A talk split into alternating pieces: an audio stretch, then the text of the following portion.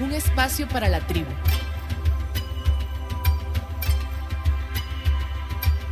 Un espacio para hablar de maternidades sin tapujos, de madres y desmadres.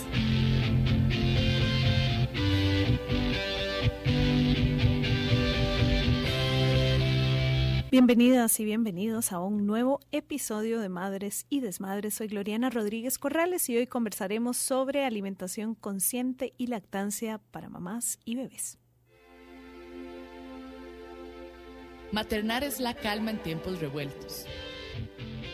Maternar es revolver en tiempos de calma. Porque maternar es equivocarse también. De madres y desmadres. Y hoy nos acompañan Laura Chacón y Marianela Hernández aquí en la cabina de Radio 1. Bienvenidas, chicas. Muchas gracias por la invitación, encantados de estar acá. Gracias, gracias por invitarnos.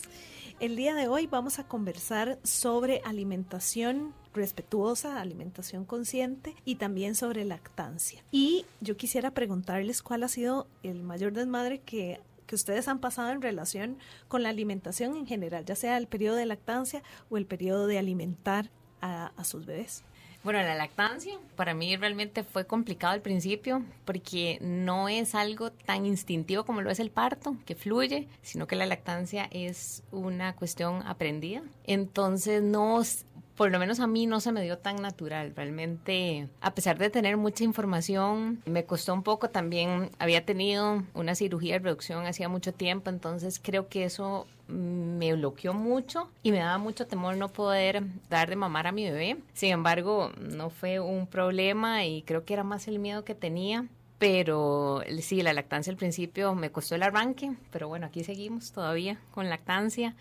Y después de lograrlo, fluyó, muy bonito, pero el arranque de la lactancia fue mi mayor desmadre y bueno, y el inicio de la alimentación complementaria, porque eso es otro desmadre, pero literal, es, es el del reguero es una cuestión, es, es una cuestión impresionante, pero creo que, bueno, personalmente esa fue mi experiencia, lindísima la lactancia, importantísima, pero me costó un poquito y no fluyó tanto como yo hubiera querido. Si no hubiera tenido un grupo de apoyo, creo que me hubiera quedado tal vez en el camino. Muy bien, la importancia de esos redes y esos grupos. Nela, ¿cuál ha sido tu mayor desmadre en ese sentido?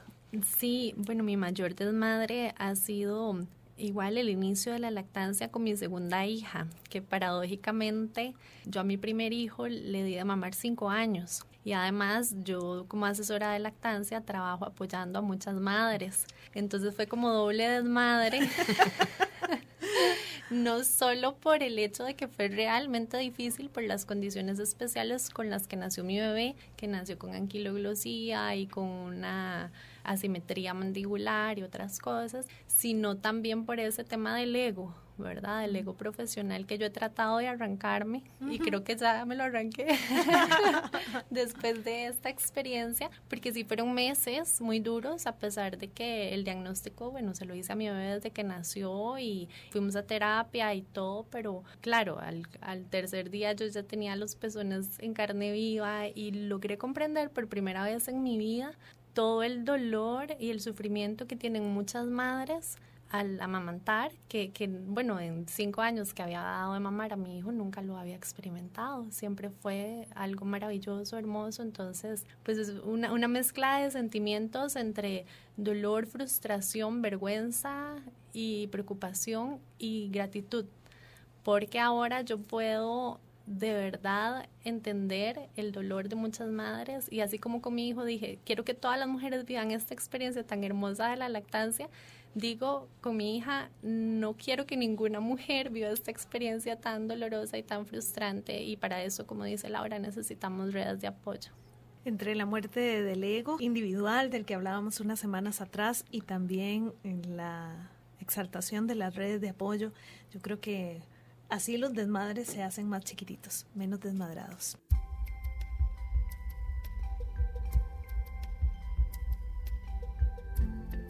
Para cambiar el mundo es necesario cambiar la forma de nacer.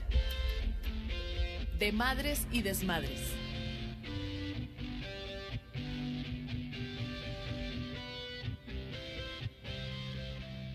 Y recordar también que hoy nos acompañan acá en cabina Marianela y Laura. Conversamos sobre alimentación y también sobre lactancia. Pero este primer bloque quisiéramos dedicarlo a conversar sobre esos alimentos o esa alimentación que se debe dar en el tiempo del embarazo. Y aquí cualquier mujer se podría preguntar cuál es la, la, mejor alimentación, qué es lo mejor que puede hacer una mujer cuando se da cuenta que está embarazada y que ese embarazo va a viento en popa, qué puede hacer en términos de nutrición. Laura. Bueno, la alimentación en todas las etapas de la vida es muy importante, pero en el embarazo es, lo es aún más. Estás formando un bebé. Y es muy importante enfocarnos en la utilización de alimentos reales, sobre todo, siempre, pero sobre todo en esta etapa.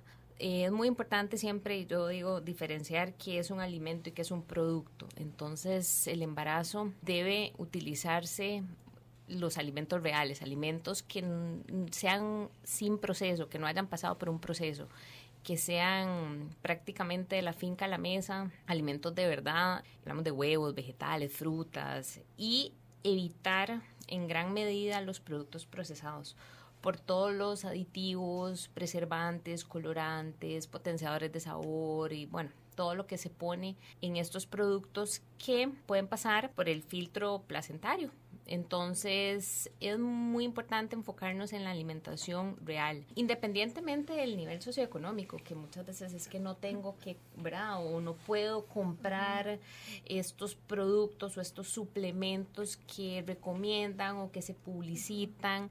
Y realmente hay que pues sí es importante valorar el estado nutricional de la mujer en el momento del embarazo, de quedar embarazada, pero siempre los alimentos de verdad y no necesariamente son los más caros, son los que van a aportar los nutrientes, la mayoría de los nutrientes, minerales, vitaminas que el cuerpo va a utilizar para formar ese bebé. Ir a la feria, Comprar vegetales frescos, vegetales en la medida de lo posible orgánicos, si se siembran en el patio de la casa mejor aún, o si se puede conseguir orgánicos, pero alimentos de verdad, alimentos que no hayan pasado por un proceso que no sean, que no vengan en un paquetito ni tengan una fecha de caducidad, definitivamente es lo que la mamá puede regalarle a su bebé.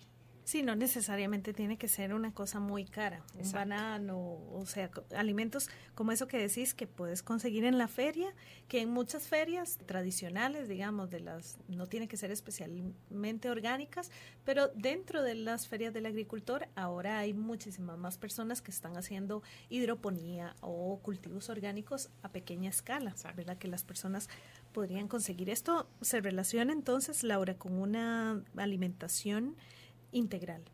Bueno, eso es solo un aspecto. La alimentación durante el embarazo también es solo un aspecto de lo que pasamos a bebé. El embarazo es la mamá es el medio de comunicación del bebé con el mundo externo, entonces también no solamente pasan nutrientes ni pasa solamente vitaminas ni minerales, también pasan pensamientos, pasa energía, pasa sentimientos, entonces, creo que la alimentación integral en el embarazo tiene que ser mucho más de solo lo que me desayuno, lo que me almuerzo, lo que me ceno.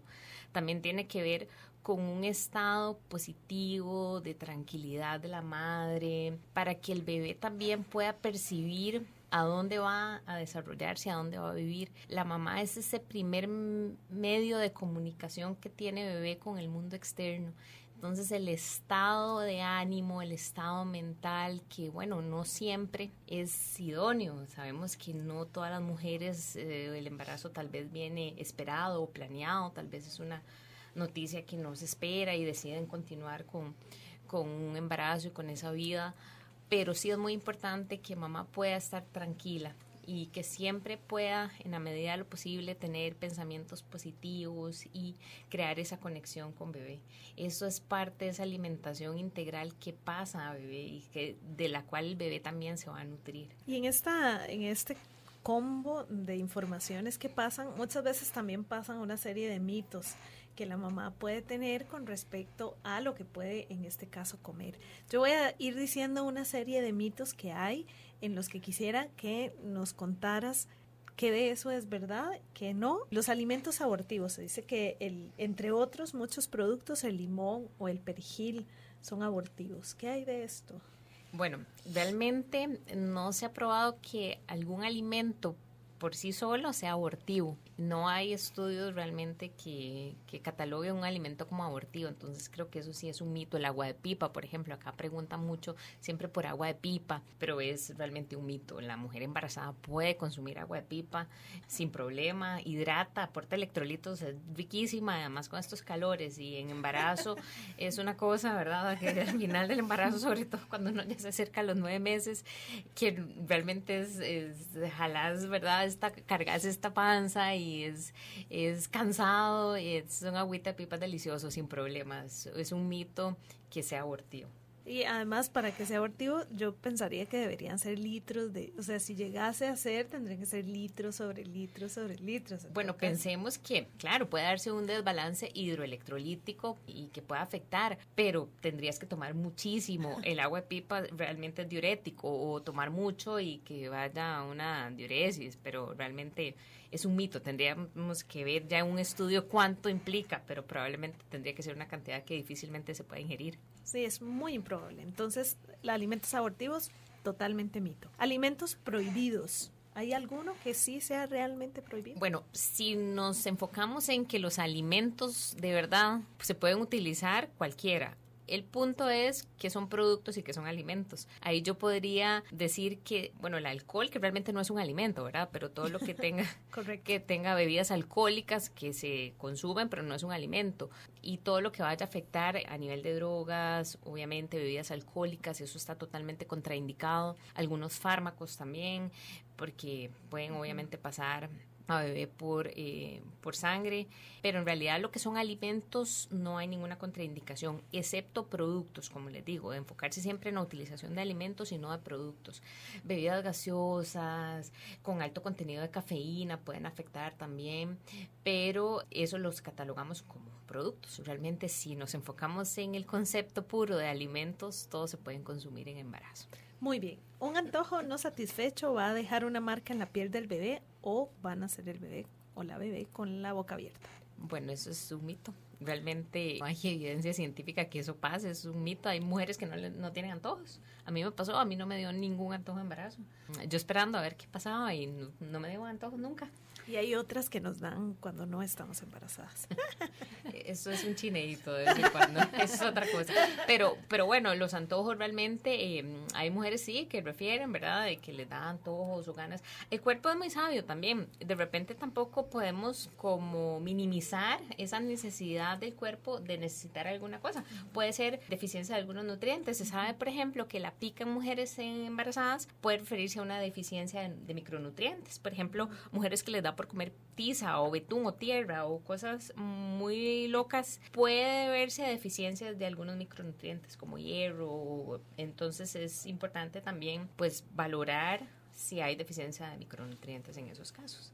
Así que para que no se asusten y pueden consultar también entonces cuando tengan un antojo así como raro o fuera de lo que de los parámetros de los alimentos que pueden consultar porque también yo pienso que muchas personas tal vez les pueda dar vergüenza como tener ganas de comer betún por ejemplo verdad y es es algo que, sucede ¿Es necesario comer por dos en el embarazo? Bueno, de hecho no es necesario comer por dos. Es importante que la calidad de la dieta en el embarazo sea muy buena. Más sin embargo, la cantidad de calorías que se necesitan adicionales no son más importantes durante el embarazo sin embargo, en la lactancia sí se requieren más calorías. O sea, necesitamos más energía para producir leche que para formar un bebé, realmente. Entonces, durante el embarazo, el comer por dos es realmente un mito.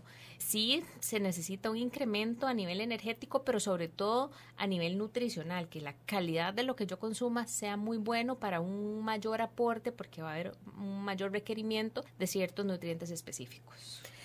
¿No importa el aumento de peso? Ok, eso es una buena pregunta, porque siempre es como mucho motivo de consulta. Ay, es que o, los famosos 9 kilos, ¿verdad? Que solo se puede subir un kilo por mes. Eso es muy relativo. Todas las mujeres somos diferentes. Todas tenemos procesos de embarazo diferentes. Todas tenemos bebés diferentes.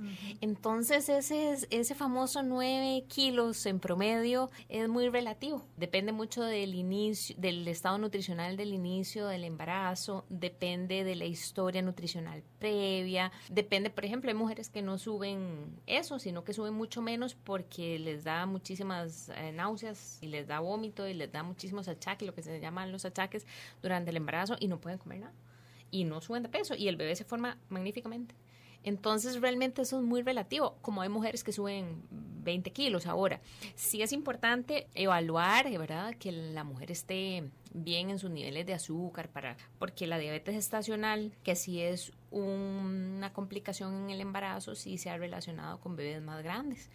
Entonces, bebés que cuando nacen pueden tener hipoglicemia porque se acostumbran a tener niveles de azúcar altos en el vientre materno y que cuando nacen, cuando tienen que regular por ellos solitos sus niveles de azúcar tienden a hacer bajonazos o, hipoglicemias. Entonces es muy importante cuidar el peso en ese sentido. Pero no son los famosos 9 kilos. Quienes subirán 5, quienes subirán 15 y todo bien. La comida picante es perjudicial, pero esto sería un mito porque ya dijimos que la comida... Exacto, si no en México, imagínate, no habría nacimientos. mito. Pobres mexicanos. ¿El bebé solo toma lo que necesita sin importar lo que consuma la mamá? No, es muy importante valorar, ¿verdad? Eh, revisar la calidad de la dieta inclusive medicamentos y todo, porque todo va a pasar, o bueno, no todo, pero, pero hay algunas eh, sustancias o algunos nutrientes que van a pasar, obviamente, por, por placenta, por cordón umbilical hacia abajo.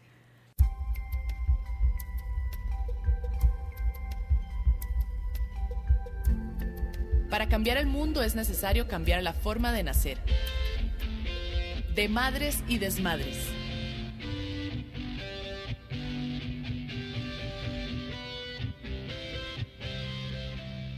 Y bueno, hoy conversamos sobre alimentación y lactancia. Ahora sí, Marianela, ¿qué pasa ya hablamos de la alimentación de las mujeres durante la etapa del embarazo, pero ¿qué pasa con la alimentación en la etapa de lactancia? Bueno, como mencionaba Laura, realmente la alimentación durante la lactancia es realmente importante porque necesitamos producir este nuevo alimento del bebé que bueno, la leche materna es mucho más que solo comida y eso es importante dejarlo claro, ¿verdad?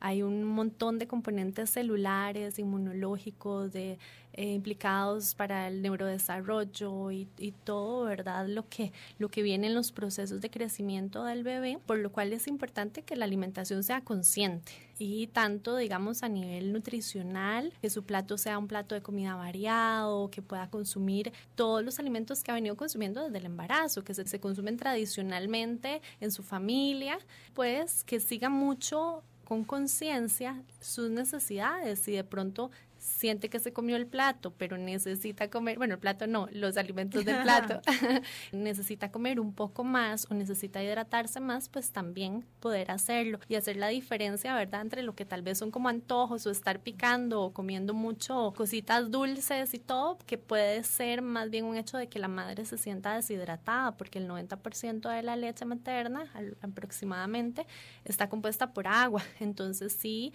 da muchísima sed, da muchísima sed y no es que hay un número total de vasos que la madre se tiene que tomar en 24 horas, sino que siga su instinto, que siga su cuerpo lo que le va diciendo para poder hidratarse de forma adecuada, porque también muchas mujeres se sobrehidratan y pues ahí podemos tener un problema.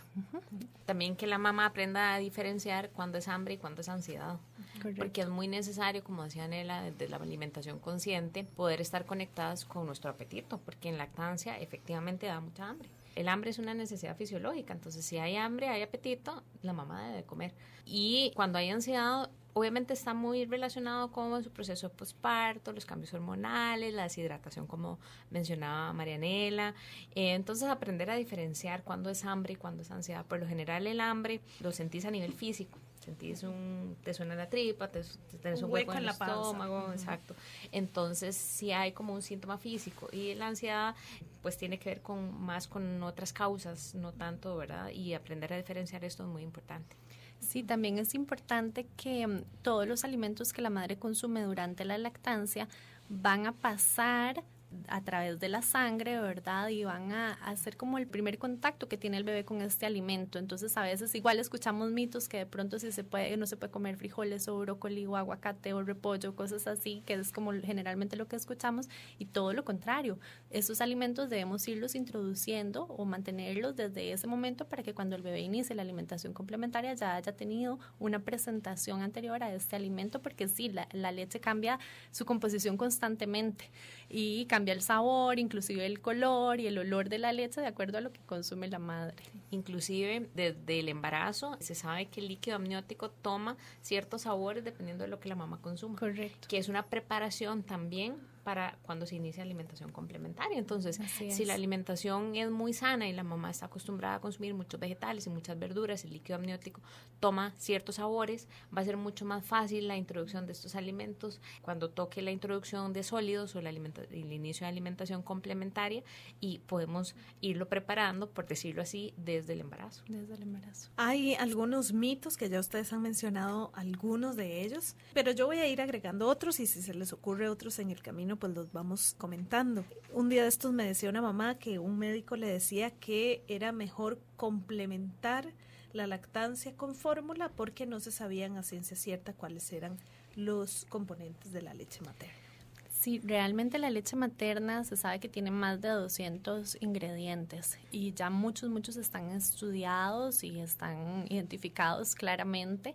La mayoría pues, son componentes celulares, como les decía, pero también tenemos factores de crecimiento, hormonas, células madre, que yo creo que con solo eso ya no existe ningún otro alimento que se le acerque o que se le asemeje a la leche materna. Entonces, eh, bueno, sí, con la fórmula conocemos los ingredientes, alrededor de unos 50 ingredientes puede contener la fórmula, las fórmulas infantiles, de los cuales mm, tal vez inclusive podemos encontrar cuatro tipos diferentes diferentes de endulzantes y hay algunos ingredientes que digamos no tienen un valor nutricional inclusive que están ahí como espesantes o como alguna otra característica que se le va a dar al, al, producto. Pero bueno es algo que escuchamos muy frecuentemente hoy hoy en día verdad y de parte de profesionales en salud que es, es todo un tema que debemos trabajar a nivel país porque realmente los índices de lactancia materna en Costa Rica están bajitos es alrededor de un 27% de los bebés menores de seis meses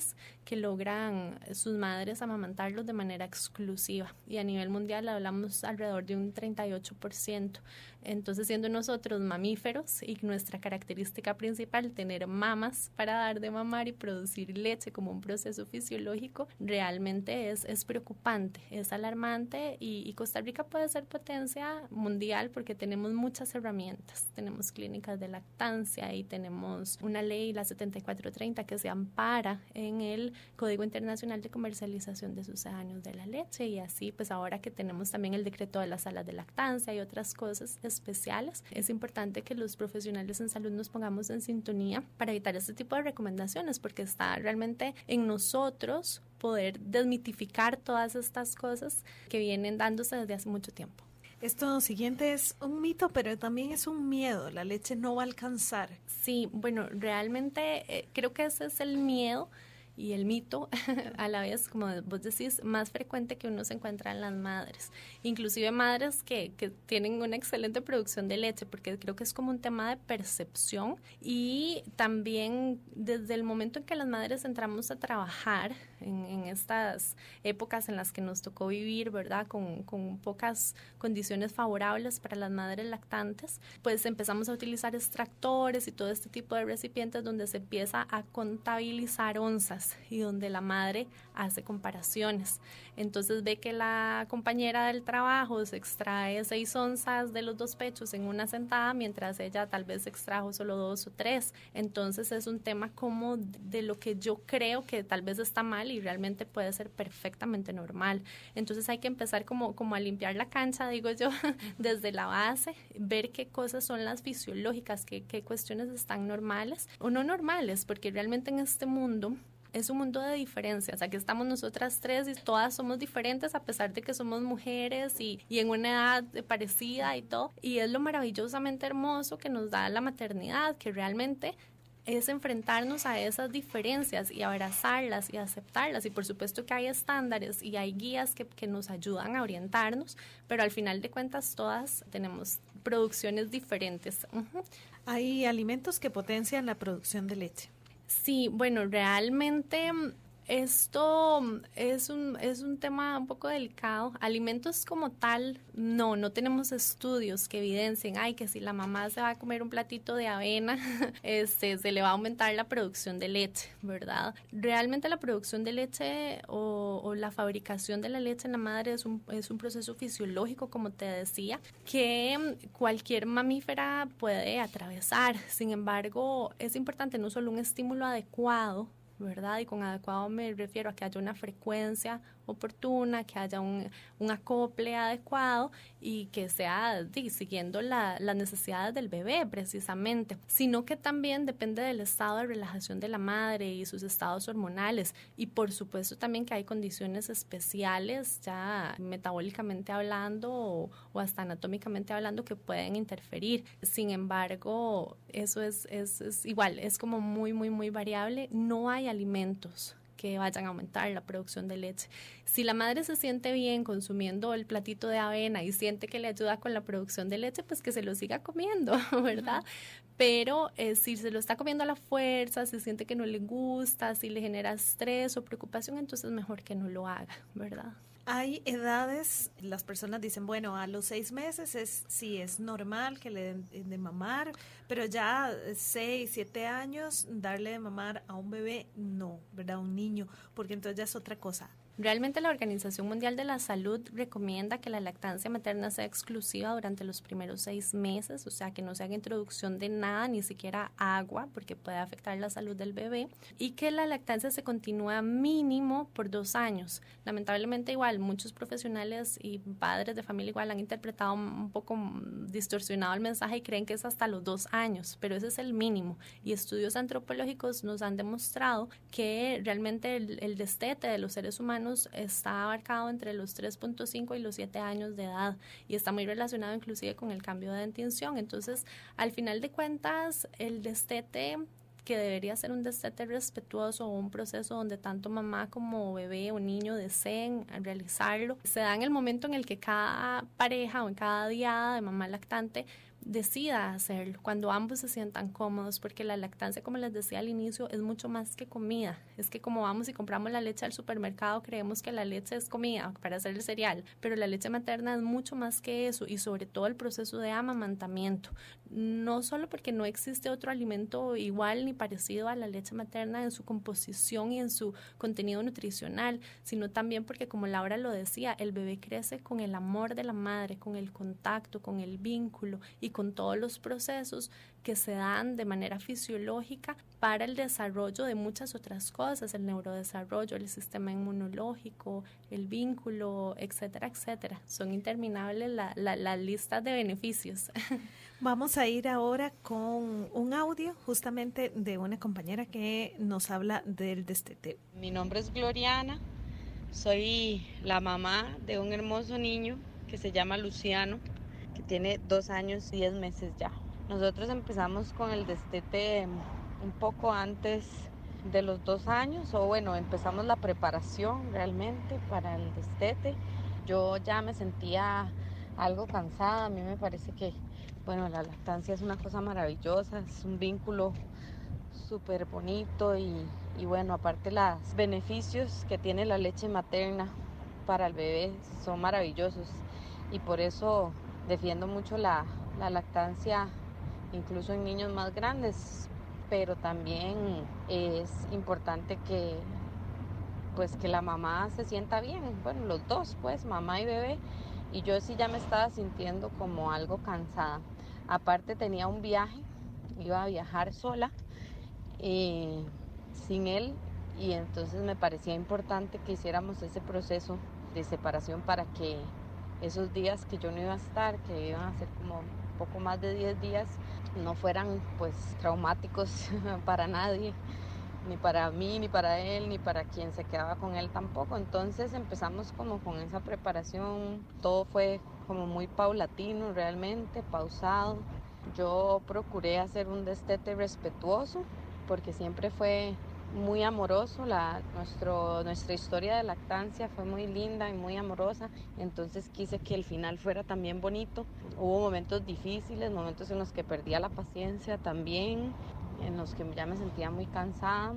Ya cuando cumplió dos años igual, o sea, seguimos, lo que yo hacía era justo eso de, de no ofrecer, qué rico la manzana, mi amor, hacía eso de no, de no negar y no ofrecer Después, la verdad es que sí tuve momentos en los que negaba porque me sentía muy cansada o porque, pues, no sé, por diferentes motivos trataba de hacerlo, de distraerlo, o sea, de usar sin distracciones o así. Después, bueno, continuamos. Él cumplió los dos años en enero y mi viaje fue en abril. Aún cuando regresé de viaje, él volvió a pedir su teta y bueno, yo le volví a dar pero ya eran mucho menos las tomas, ya se había reducido todo considerablemente y así fue bajando poco a poco hasta que, bueno, después quedé embarazada. Entonces ahí sí ya me empezaron a, doler mucho los pezones y me molestaba realmente, me molestaba el, dar de mamar. Em, así que ya ahí sí, bueno, él igual buscaba, ¿verdad? Y, y me, o sea, pedía pero ya yo le decía que me dolía y, justamente eso, y, bueno, ellos entienden muy bien, yo trataba siempre todo de conversarlo mucho con él para que él entendiera lo que estaba pasando. Y aún ahora pide su teta, ya nueve, diez meses después de que, bueno, empezamos desde antes de los dos años, así que más de diez meses después de que empezamos el proceso, él pide poner su mano, verla, acariciarla, ¿verdad? Porque para, pues para ellos siento yo que es, es un contacto directo como con su zona segura y de confort y así que yo he intentado no negárselo, aunque a veces sí ha resultado incómodo, ¿verdad? Por esa sensibilidad en el embarazo, en los pezones. A mí yo creo que, bueno, algo que ayudó para que el proceso se pudiera dar es que en los primeros dos trimestres del embarazo la producción de leche baja completamente, así que mm, ya él pues no le salía absolutamente nada yo creo. Y, y ya ahí como que ya terminamos de hacer el cierre, pero aún ahora como, como les cuento busca como refugio ahí.